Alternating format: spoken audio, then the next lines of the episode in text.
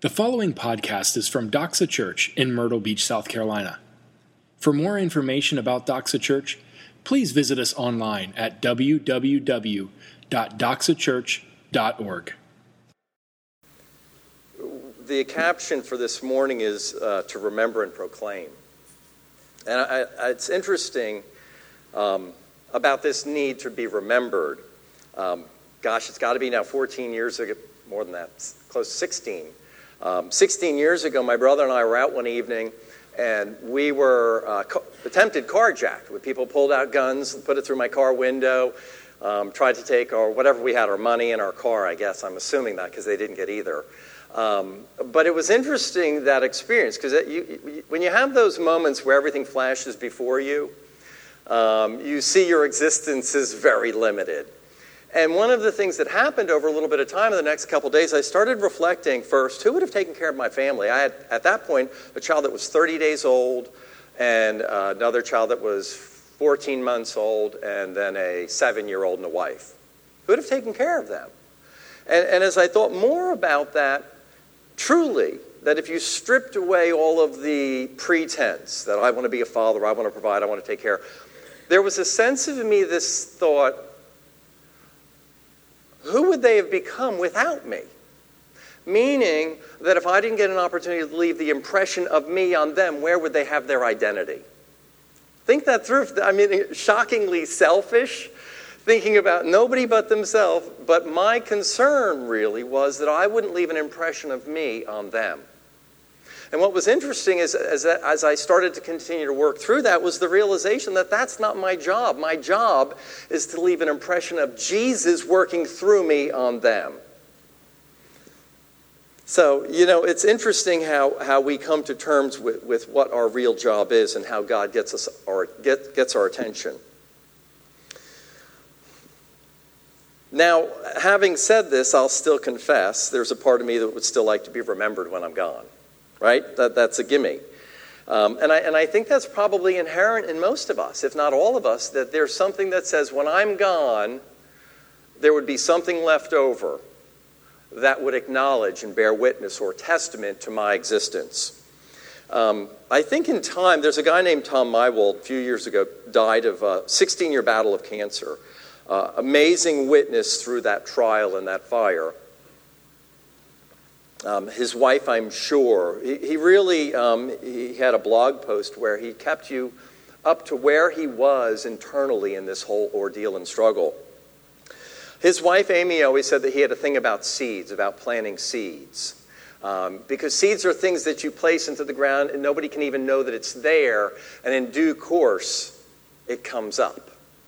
Um, and, and you're long gone at times when those seeds that were planted then bear fruit. Amy was going through his coat pockets after he had passed and um, reached into a pocket and pulled out a packet of seeds. And the particular packet of seeds were flowers called forget me nots. And you think about that as, as we go forward, how, how that really is there. We don't, we don't want to be forgotten. Um, our, our whole culture of humanity um, seems to strive to build testaments and monuments to people's lives. Um, you know, there, there are people who will set up endowments that when they're gone, so that again, their name, their legacy, their image, some attribute of them will live on. Um, my uncle Ronnie passed away many, many years ago. He was 42 when he died of brain cancer. Um, he had been a press secretary, I believe, for a U.S. congressman. And what his family did was set up an endowment to fund um, scholarships for kids going into journalism degrees. So let me ask you this if you could be memorialized, what type of memorial would you like? Uh, maybe uh, we have golf outings in people's names, there's surf contests. Got Surfside Beach, there's a uh, contest they do every year to remember the, uh, an individual. How about a particular dance maybe being named after you, maybe a scholarship again? What about having a beautiful place or a park named after you? You say, well, those are nice, but they're really not that nice, right? If you're honest about this. How about a special award being named after you? Maybe instead of the Oscars, they'll hand out the Shanks. Think about it. I, I like the way that sounds. I mean, I just, you know, the, the famous rich people get something named after me. I'm good with that. Um, instead of the Heisman, maybe how about the Kramer? You like it? That would work, wouldn't it? You know, we, we got to personalize this stuff. We, are handing out the Kramer for the best football guy of the year. Um, so maybe what, what about the Randy Bowl instead of the Orange Bowl? Name, name a champion. And of course, it would have to be wherever Clemson plays. I know that. Uh, maybe instead of the Pulitzer, we give them an Ortiz. I like that once again. That's a good way to recognize people. Um, maybe we could build something in our name. You know, look at something like the Verrazano Bridge, uh, or maybe a highway, or something big. But you know, the truth really is, is we'd all like some type of monument. We would all like some type of legacy. We would all like to leave something in our wake that says we had significance, and that significance lasts. So let me ask you a question opening. If, if you would like the world to remember you, how would we do it? And if you were lucky enough to be remembered, what would you like to be remembered for? Just two questions. If, if the world were going to remember you, how would they do it? And if you were lucky enough to be remembered, what would you like to be remembered for? Um, so we're, we're studying 1 Corinthians, and I'm going to give a little backdrop for those who have not been in the midst of studying the book of Corinthians. Um, it's called Our Pretty Ugly Bride, meaning that um, it was a church plant of Paul's. And obviously, this church plant re- reflected or was bringing glory and honor to Christ, but in the same token, um, they were making a mess of everything. Um, it's what I call the woodshed letters, um, and it really is pretty accurate. I think, in hindsight, having studied Corinthians now, it seems like every week he's taken them out behind the woodshed, and tonight, this, this morning is no, no exception to that. You know, when you have a letter that, or a chapter that ends, and when I come, I will give further directions, and all the news has been bad leading up to that moment, you know this is not good. Um, so it's, it's like a letter that ends that says, Your trouble doesn't stop here. I'm coming. Um, so let me set the stage a little bit of what's going on. Paul, Paul has certain members in the Corinthian church, and, and he's rebuking them. Um, and he's saying that there are real consequences for your behavior with regard to how they were celebrating the Lord's Supper. Um, and it's interesting. So I went back, started looking at all the other Gospels on explaining what's the deal with the Lord's Supper. And I'm not going to go into the detail. It's interesting. Well, let me say this. When I teach, I often try to just take the text and break it apart and say, what does this mean? Where do we go? Rather than giving a lot of philosophical ideas and theology behind things. Now, if there's theology, I like it. I'm going to touch upon it. Um, but I'm not going to break down a lot of what communion actually is um, and how people look at the, the piece of bread or the cup of juice or the wine. Um, it's interesting, though, when I went back, I looked at John, um, which is really a book that uh, was about with Jesus being God incarnate. And it spends uh, chapters 13 through 17 giving all this detail on what happened in this evening. And that evening is referred to as the Lord's Supper or the Last Supper. That was where Christ celebrated the final Passover uh, with his disciples, where then in that night they left, they went over to Gethsemane. Judas betrayed him. That was when Jesus prayed that prayer Take this cup from me if it be your will. Um, they're praying. Judas betrays him. They seize him, and then they then run him through trials all night and crucify him the next day. Um, John gives a tremendous amount of teaching in detail, washing the disciples' feet, um, and there's very little, again, about this actual supper. Um, Matthew and Mark give actual, um, just a little bit of detail. It's really here's the cup, here's the here's the bread, or break it, it's for you, drink it, and um, eat it, and and uh, this is this is just something to commemorate. Luke actually is the only chapter that says, "Do this in remembrance of me." Um, so the practice in and of itself was celebrated in the context of an actual meal. So, what the disciples were doing in this context is that they would gather together to have a literal meal. And in the course of that meal, toward the end of it, they would do this symbolic ritual, um, taking the cup and the bread and presenting it as a remembrance um, of what Christ did for us on the cross. So, having um, said that, and I'll say one other thing before moving out of there it was presumed that this practice was exclusively for believers. Um, no, it doesn't make a lot of sense why you would participate in this communion ceremony if you weren't a believer. Um, so, churches, and I think Doxa in particular, takes a view that this really is something for believers, that if you're not a believer, that we would ask that you would refrain from participating in this. Um, because it's where we recognize this sacred act of acknowledging God's redemptive power through his son's death on a cross for our salvation. So if you didn't buy that or believe that, why, for heaven's sake, would you want to go through this ritual with us when we hold this as something that's truly sacred um, and set apart to give honor and glory to our God? So, having said that, let me open up. We're going to read, uh, and I just typically am going to walk through the text. Verse 17, opening the text, it says, In the following directive, I have. Oh, let me say one other thing I did. Sometimes the, the version you read of the Bible, um, we, the, the formal track in Doxa is that we use an ESV. Now, that doesn't mean I have to use an ESV. It means we. And if I'm not considering myself part of the we this morning, I can use another version, right, Megan? Of course I can. Well, you can't back me up at this point because I did it already. So, but Randy could always say, "Don't come back." So he might. You never know. So, having said that,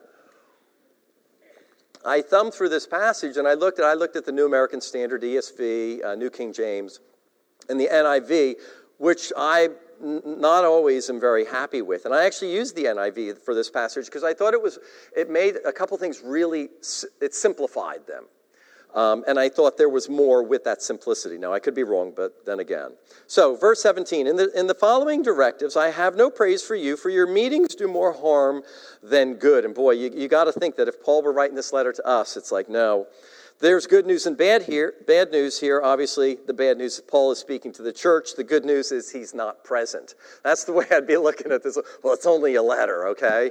Um, sadly, um, it's he, he's really he's taken them out back now.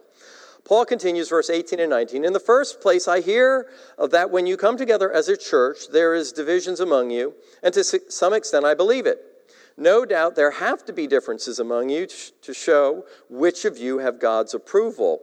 Um, and what he's obviously saying is that uh, there are some of you that are getting it right, but the sad fact is that displays the disparity between those who are getting it right and those who are getting it wrong. Um, so let me keep reading. 20. Uh, so then, when you come together, it is not the Lord's Supper you eat. For when you are eating, some of you go ahead and some of you go ahead with your own private suppers. As a re- result, one person remains hungry and another gets drunk. Don't you have homes to eat and drink in? Or do you despise the church of God by humiliating those who have nothing? What shall I say to you? Shall I praise you? Certainly not in this matter. Um, so, the context here again, um, like actually, when I was looking at the. Um, some Bibles will give topical headings or captions to kind of give you a heads up, which I really like. Again, if you're new to Bible study, studying the Bible is not easy. Um, there's a lot of translations, there's a lot of history to put in place. So then you read some of these things and you go, what's really going on here? The uh, caption in my Bible said, correcting an abuse of the Lord's Supper. And I think the abuse is really pretty strong language by saying that not only have you kind of dropped the ball, but what you're doing reflects more of a blatant disregard for this ritual. Um, and that's pr- obviously pretty strong language. So, what was happening here again, the churches would gather together, they would celebrate um, something, they would call it the Lord's, Sus- Lord's Supper. Or there were also other terms like the uh, love feast, was another term that they used. Um, and the objective really was to bring the body together for a community as a community event. Um, Acts uh, chapter 2, verses 42 says, They were continually devoting themselves to the apostles' teaching and to fellowship, to the breaking of bread, and to prayer, meaning that this body was a body that was meeting on a very regular basis. Um, and not only would they study and encourage one another, but they would have a meal together and incorporate into that meal um, this ritual of the Lord's Supper. Um, the word communion actually means from having in common. So, what they would do typically is they would bring food um, and they would pool it. Um, here's something to kind of put in, in, in, a little bit of context. Um, you had an, an amazing disparity of wealth in the early church. You would go from incredibly wealthy Roman citizens to people who were slaves. And I don't think in America we can get a full snapshot of that. Imagine some of you have traveled outside of America. Go to somewhere like Haiti, India, the third world, the Philippines, and find somebody who is poor. And what I mean by poor is that they typically will have one set of clothing. They will have not bathed outside of a mud puddle bath. Um, period. Not occasionally, not a period of. There's no such thing as real bathing taking place. Um, they would have no real shelter. Uh, many people would be homeless. Um, there would be a horrific stench that followed them around. Um, and basically, they would scavenge for food, um, meaning that morning they got up hungry with no idea whether or not they would have their next meal. Then compare that to somebody within our culture that's probably worth $100 million and put them together in the same setting. That's what we're encountering in the Corinthian church the extreme in the economic background. So they, so, and here's sadly what was happening. You would have these gatherings, they would set the time and the place.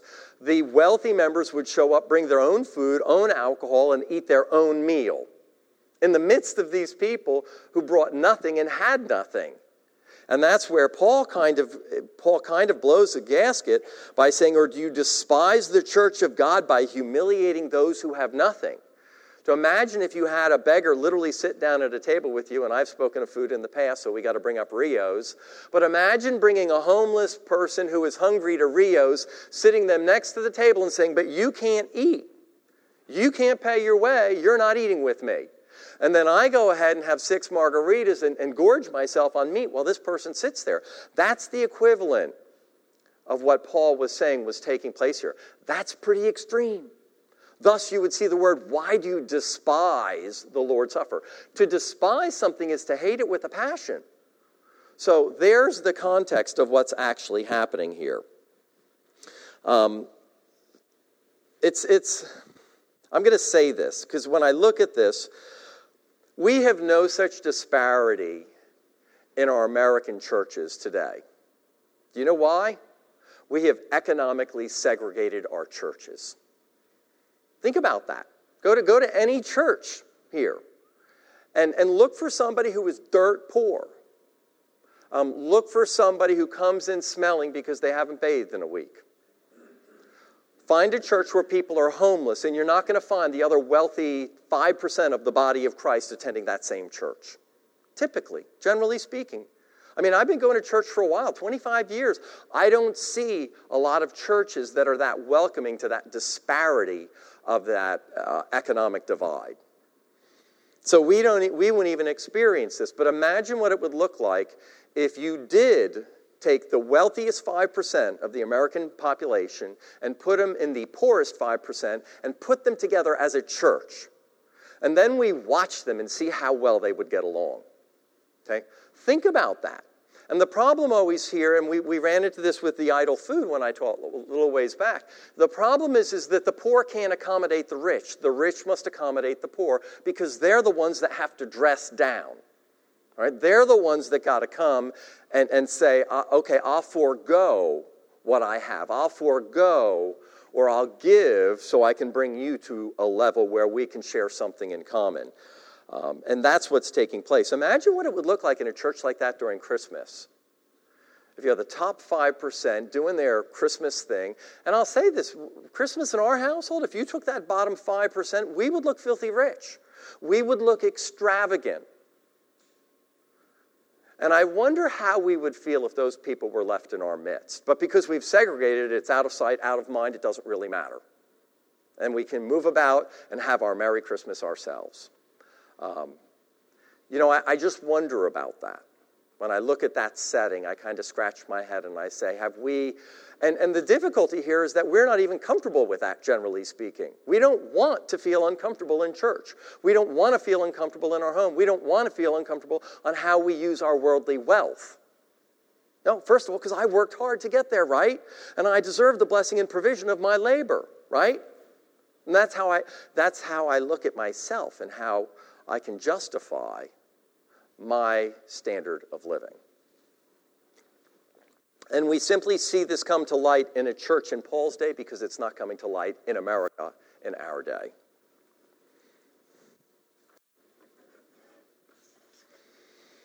Let me give you just a principle here, and I'm going to move. I'm going to leave this, but, but the, let me throw this out because this came to me and I'm not going to spend time here.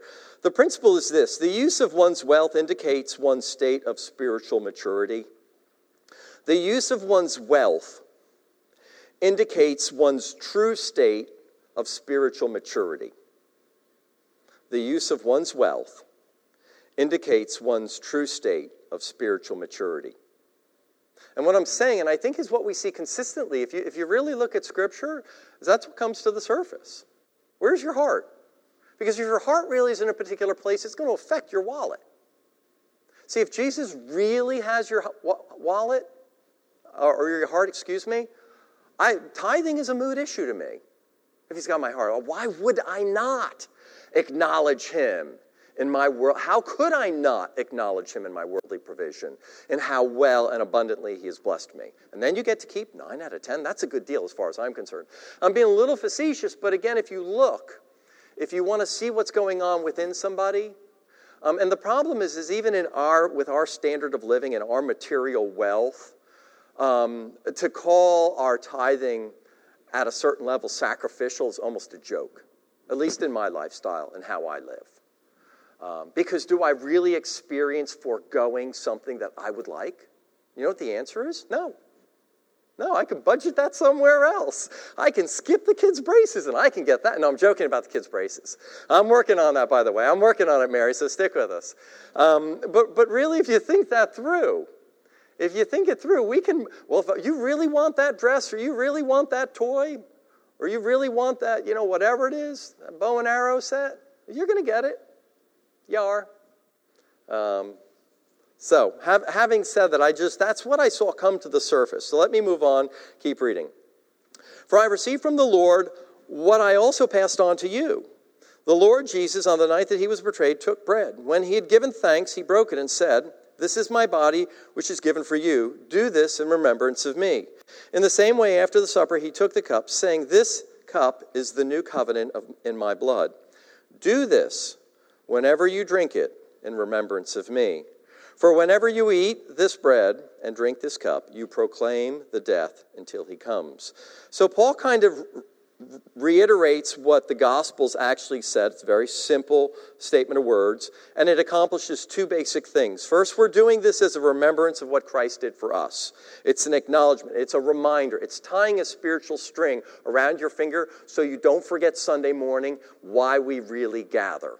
And that's what they're doing. So when you have a ritual, I can sit here and give you words, or I can give you a tangible item.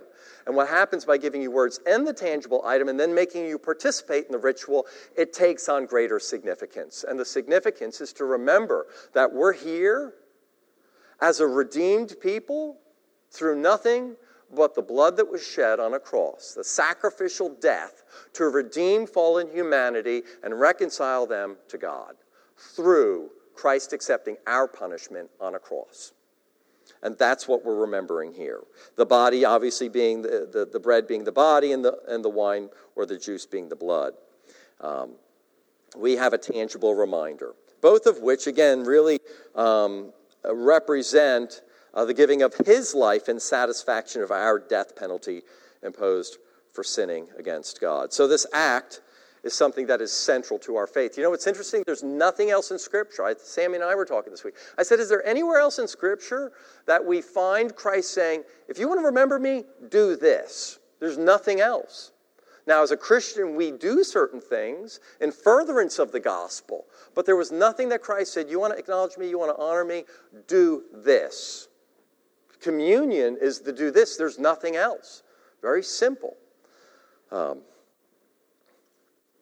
I wrote this down. I love this. If you take the cross out of Christianity, uh, you gut Christianity. You no longer have Christianity. So, what, what they were doing with regard to the communion celebration was making sure. See, we could come here and, and you could hear somebody talk Sunday morning, and I'm sure there have been Sundays, or in my old history, in my old life, Monday nights, where I could have said stuff that was nothing short of gibberish.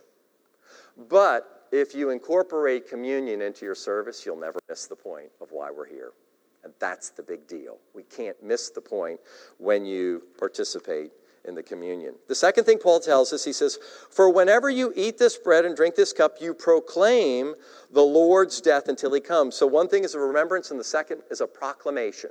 Could you imagine if you just showed up on earth for the first time and you watched us this morning? You say, These guys are nuts. Now, there, ain't no, there aren't other dead people walking around anymore. There's no history of dead people coming back to life except who we claim is our Lord and Savior. So if you showed up here, they're singing toward this dead guy that they believe came back to life. He hasn't been around for 2,000 years, and they say he dwells in spirit within us and makes us happy and gives us freedom from, from this affliction of sin's curse and gives us an assurance of things to come. And that's why they're here, and they're all smiling and happy about it. They're crazy. I mean, that's what your response should be if you didn't experience what we call the new birth. This is crazy. You should be playing golf Sunday morning, right? It's a nice day, too, and it's the spring. So, by coming here and participating in the communion, it's a proclamation to the world of what Jesus did on the cross. It is how we lift up the cross. It is how we acknowledge what Jesus did for us. It is how we acknowledge the power of God to overcome sin. It is how we say that we, as fallen sinful men, are now made right with God. It is how we declare that men now have peace with God. And it's how we celebrate the hope of a guarantee that he will return for us. Verse 25 also says something I just want to touch upon this. It says, This, this cup is the new covenant in my blood. This do, and this was another version that I looked up. I think this was the New American Standard. This do as often as you drink, drink it in remembrance of me. And, and the significance there was in the words as often as. And, and the early church obviously understood this because at every time they gathered for a supper, they would tack on the communion. It was a regular tradition. It was, this is one of the things that sold me on Doxa, by the way. Um, good move, Randy, in promoting communion, saying we're going to do communion every week. Because to me, that's a big deal. I love doing communion. It's, it's again, it's the ringing the bell of the, the spiritual head saying, this is what has been done for us. And we get to acknowledge this redemption, this, this, this salvation that we have. Um, and I just kind of scratched my head um, on why it's not done in all church meetings when people gather. Wednesday night service. We used to do a Sunday night service uh, back where I was in, in, Mississippi for a while, which I loved. Um, to just come at an altar and kneel and pray. And, and, when you were ready, you'd lift your head up and they would come over. Um, and they would join you in prayer at the altar if you needed prayer. Um, to me, that takes on the fullness of what it means to be a member of this collective body called Christianity. So, um, there's also nothing that says this needs to be sanctified, uh, this can only be done by certain people. I know people who do matzahs and grape juice on their home, and they'll sit down and read scripture together, have a community of people come over, and do communion. Um, and, and that really is actually the way it was done in the early church. Um, and, and there are some people that would say, no, no, no, we have to do it according to certain other protocols. Well, they're not in the Bible, at least the one I'm reading. So let me move on. Verse 27. So then, or therefore, it's conclusory here, whoever eats the bread or drinks of the cup of the Lord in an unworthy manner, in an unworthy manner, will be guilty of sinning against the body and blood of the Lord. I'm trying to keep track of my time. Can I punch in the right number? I'm not even getting the right number in. All right, there we go. Good. So then, therefore, whoever eats the bread and drinks the cup of the Lord in an unworthy manner shall be guilty of sinning against the body and the blood of the Lord. Everyone ought to examine himself before they eat of the bread and drink from the cup. So the question is really this what is in an unworthy manner? And the answer is very easy. It's the way they were doing it there that they were going through, and they were not together as a community of believers. The people that went there, the wealthier people, obviously went there with an agenda to um, have a meal. Um, and, and, and that meal was, they went there to gratify themselves in food and in alcohol. And it was at the expense of those sitting around who had nothing. It was completely a what does this do for me mentality as they approached this gathering. And I think that is clearly the point is that if we come to the table and, and this is all about me, has nothing to do with Christ, that's unworthy. Um, and, I, and I think in this context, I think that's pretty simple. Um, the word unworthy really imputes an improper manner, meaning um, doing something that is not according to the protocol of the way they should have been doing it. So the next question then becomes obviously concerns what does examining uh, oneself mean? And again, in the, in the context of this examining oneself, it's to assure oneself that they're approaching the table with holy reverence for the occasion. So uh, you pause and say, Is this about me, or am I coming to honor and acknowledge God and his sacrificial death for my sin? And it's, it's a quick check. Where am I? Is this okay? Um, this was the act of remembering um, this death, and, and then it was a proclamation to the world of what I stand for and what I believe he accomplished. That's really the plain reading of this. Now, for years, and I'll say this myself, I have come here to do communion, and when we would read Examine Yourself, I'm thinking, oh, what kind of week have I had? And then I do this in my head. I go, um, well, I've been short tempered, arrogant, selfish, and very petty, um, and I probably owe three people an apology. Um, and, and this is the reason that, I, now, knowing that, should I come to the table? And I think there's almost an impression with some people that no, you need to go and clean up this mess. You need to get right. Well, wait a minute. I can't get right. That's the whole problem. I was condemned in my own sin before a holy God and damned. Nothing has really changed except that, that, that Christ, through a death on a cross, that I've been able to have received him as Lord and Savior. In lieu, he says, I accept the penalty for my behavior before a holy God. So now I am judgment free, I am judgment proof. And that's the reason I go to the table to rejoice that I am judgment proof. That in spite of who I am and in spite of who I know I will be tomorrow, when I stop and hit pause before I take communion this morning, I go, blew it again, dropped the ball. You know, I actually dropped it on somebody's foot too and didn't even say I'm sorry. And I moved about like they were in my way. And I thought, how considerate, how inconsiderate of you to be in my way when I dropped the ball. You should have looked out. And then I move about my business. That, that is the state I move in most of the time. Now, if the Holy Spirit is, is, is uh, if I'm tuned into the Holy Spirit, I'm prayed up, I've been fellowshipping with other believers, my conscience is heightened. So I'm not that callous a person all the time, minus sleeping. Um, so I'm not that person all the time. So, yes, obviously, I've learned that I have to be conscious of my behavior. But if you really strip all of that away, it's still a self righteous front that I think I'm doing a good job myself. Because if you extract out the grace of God, I'm still that fallen, rotten, putrefying piece of a human being before a holy God who is in need of damnation. So now when I step back and I'm quiet, and I think that's a healthy exercise, period. I don't think in context of this passage that's what they're saying, though. I mean, at least with this passage, saying examine yourself, it's to say that I'm coming here to acknowledge Christ. We know what we find when we examine Jonathan on a regular basis. So even if I, even if I have an outstanding amends, guess what? I'm coming to this table because I am in desperate need of this Redeemer. And if I can't acknowledge him, I'm damned. I'm damned. Psalm 51:17 tells us this, the sacrifice of God are a broken spirit, a broken and contrite heart. O God, you will not despise. What a, what a great psalm. You want to put something to memory? There are some fantastic verses that you write on your heart. Because what, what he's really saying here is that if I can come to him, acknowledge where I really am, God says that's good enough. Because I'm usually then in a state to be led and used through the power of the Holy Spirit to his honor and glory. Let me read verse 29 coming down the home stretch. For those who eat and drink without discerning the body of Christ, eat and drink judgment upon themselves. That is why many among you are weak and sick, and a number of you have fallen asleep. But if we were more discerning with regard to ourselves, we would not come under ju- such judgment. Nevertheless, when we are judged in this way, we are being disciplined so that we will not be finally condemned with the world. What he says is that some of those people who'd come and approach this table without acknowledging that it's exclusively about the redemptive work of Christ and the hope of his return, without that, God is saying, I afflicted people.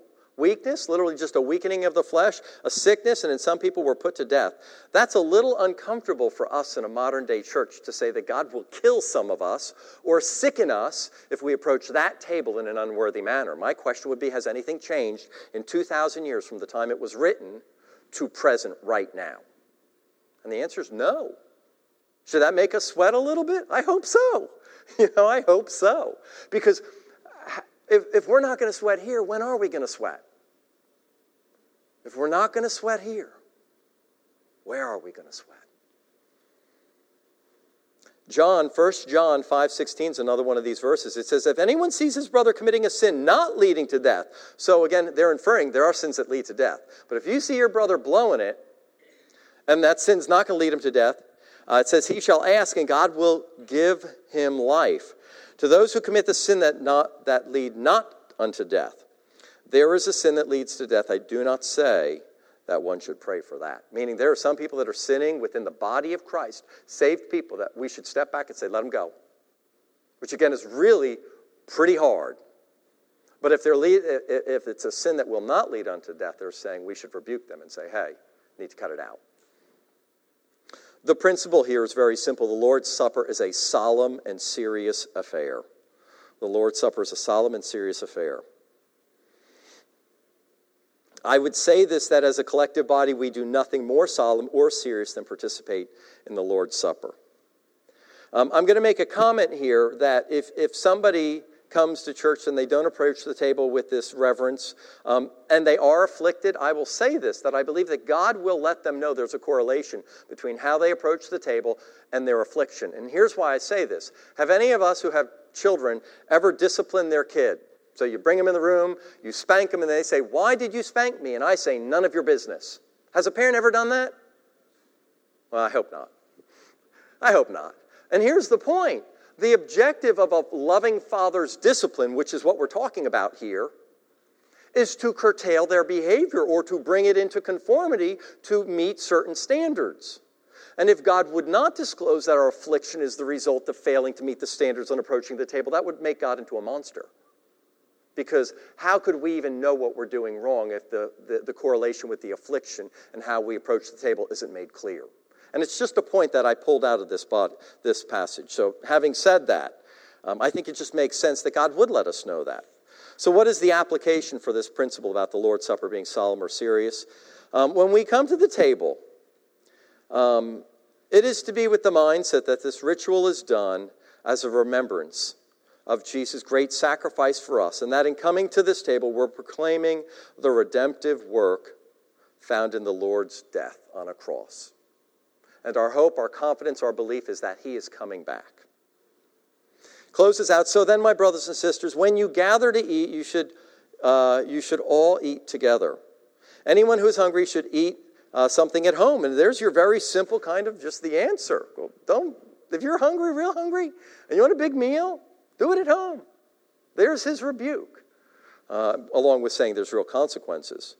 So that when you meet together, it may not result in judgment.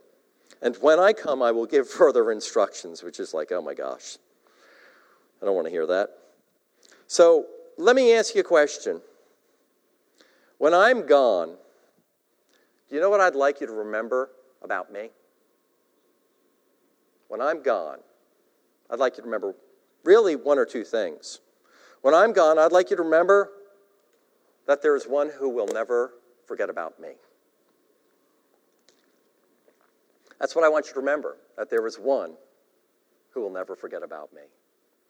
And that there is one who will never forget about you. And that there is one who has an eternal destiny set for all who call upon the name of the Lord that there is one who will use my life and who will use your life in a manner that will have eternal significance. You know what the difference is between every monument that man erects and the commemoration of the Lord's Supper is? The man's memorials recognize the sacrifice, contribution, and the memory of the dead. The Lord's Supper recognizes the sacrifice of one who was dead but is now living. It recognizes one who was dead but is now living. And Christ calls us not from the grave, but from the throne of God. Boy, that's a big deal. That's something to build a memorial to. And through this ritual, that we declare this morning in communion, it's a remembrance to the world that through the sacrificial death of Jesus Christ upon a cross, we are now united with God our Father, and we are now waiting his return. Boy, if that ain't Great news, I don't know what is. So, to us, as a collective body called the church, we gather weekly. More than weekly, hopefully. Uh, we gather to sing in praise and worship. We gather to present tithes and offerings. We gather to be taught. But we also gather to celebrate the Lord's Supper. We celebrate this Lord's Supper. We do this to remember and to proclaim our hope, and our hope alone in Jesus Christ. Let me pray.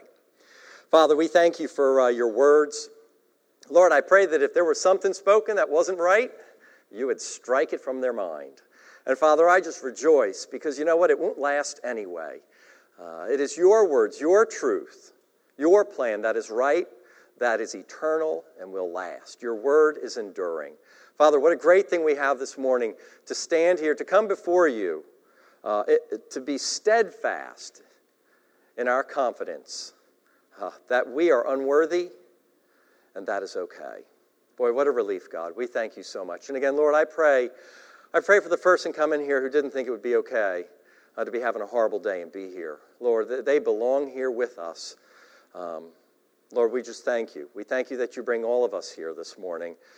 And I pray uh, that we would remember and that we would hope and that all this would be in your Son, Christ Jesus. Amen.